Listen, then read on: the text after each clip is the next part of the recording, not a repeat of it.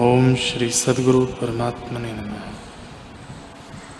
श्री वशिष्ठ जी बोले, ही राम जी, जब मन अपने वश में होता है, तब आत्मपद प्राप्त होता है।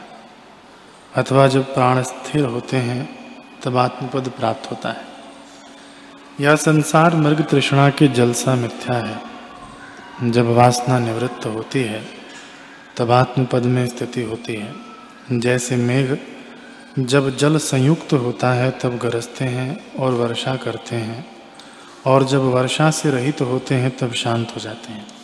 वैसे ही, जब वासना का क्षय होता है, तब चित्त शांत हो जाता है।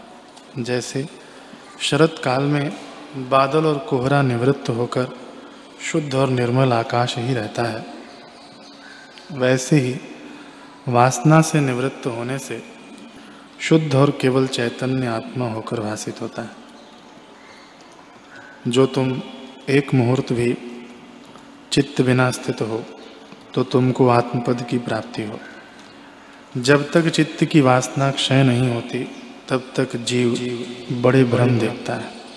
हे राम जी, यह संसार मृग तृष्णा के जल सा असत्य है और आभास मात्र फुरता है। इस पर जब स्वरूप की प्राप्ति होती है, तब संसार के पदार्थों का अभाव हो जाता है। जैसे रसायन से तांबा सोना हो जाता है, फिर तांबे का भाव नहीं रहता। वैसे ही ज्ञान से विश्व रूपी तांबे की संज्ञा नहीं रहती। जैसे तांबे का तांबा पना जाता रहता है, वैसे ही ज्ञान से जब चित्त सत्य रूप हुआ, तब फिर संसारी नहीं होता।